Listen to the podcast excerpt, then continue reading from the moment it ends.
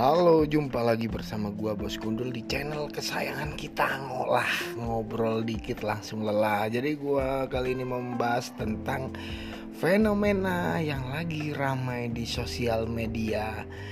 Jadi untuk pendaftaran SDPR tahun 2024 itu sudah diumumkan bahwasanya tanpa SKCK.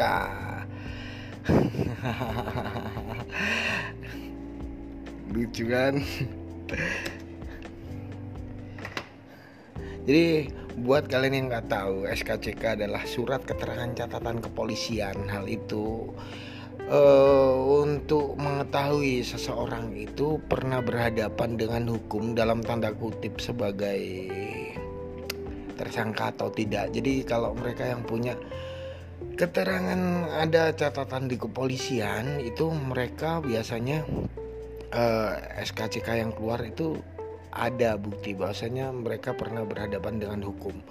Jadi konyol sekali apabila kita disuruh untuk memilih wakil rakyat yang tidak ada persyaratan harus ada SKCK.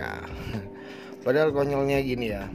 Jadi kita sebagai uh, rakyat pejabat adalah pelayan masyarakat katanya yang harus melayani.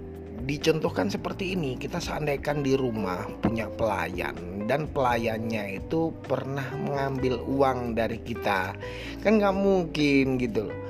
Uh, terus di saat kita butuh pelayan lagi menghubungi dia sebagai orang yang melayani kita untuk e, menjadi pelayan di rumah kita padahal dia sudah pernah mengambil duit dari keluarga kita kan konyol gitu tapi ya gimana lagi kita hidup di negara yang sangat lucu dan sangat fenomenal sekali bahasanya untuk pencalonan DPR yang ada di Indonesia pada tahun 2024 tanpa disertakan surat keterangan catatan kepolisian. Jadi buat mereka yang pernah korupsi ya mungkin aja boleh lah untuk daftar lagi jadi DPR entah itu hasil murni dari hati nurani rakyat atau konsultannya yang keren entahlah.